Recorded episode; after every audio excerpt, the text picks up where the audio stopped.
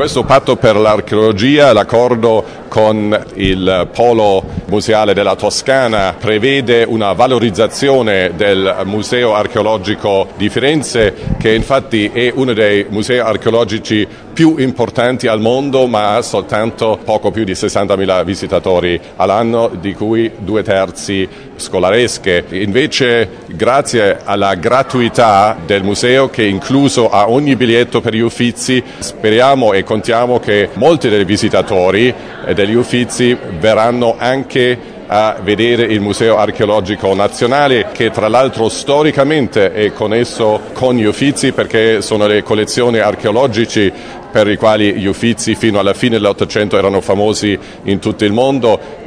io sono molto grato al direttore degli Uffizi eh, che insieme ovviamente alla DG Musei, alla Direzione Generale dei Musei, siamo arrivati a stabilire questo accordo. Questo accordo, come è stato detto, eh, mette insieme di nuovo due unità, la, la collezione di antichità oggi raccolta nel Museo Archeologico Nazionale e gli Uffizi, un'unità storica che ovviamente la storia ha provveduto a modificare. Noi non possiamo tornare indietro nella storia, ormai i musei esistono, hanno allestimenti ormai, ormai stabilizzati, ma possiamo, come stiamo facendo in questi casi, fare accordi per eh, collegarli l'uno agli altri e far sì che il grandissimo numero di visitatori degli Uffizi possa scoprire altre parti della città. Sto lavorando a un grande progetto sulla Firenze sconosciuta, progetto che mette in rete i musei meno visitati e quindi eh, sicuramente il Museo Archeologico rientrerà in questo progetto e per decongestionare il quadrilatero bisogna valorizzare, raccontare nel mondo la Firenze sconosciuta.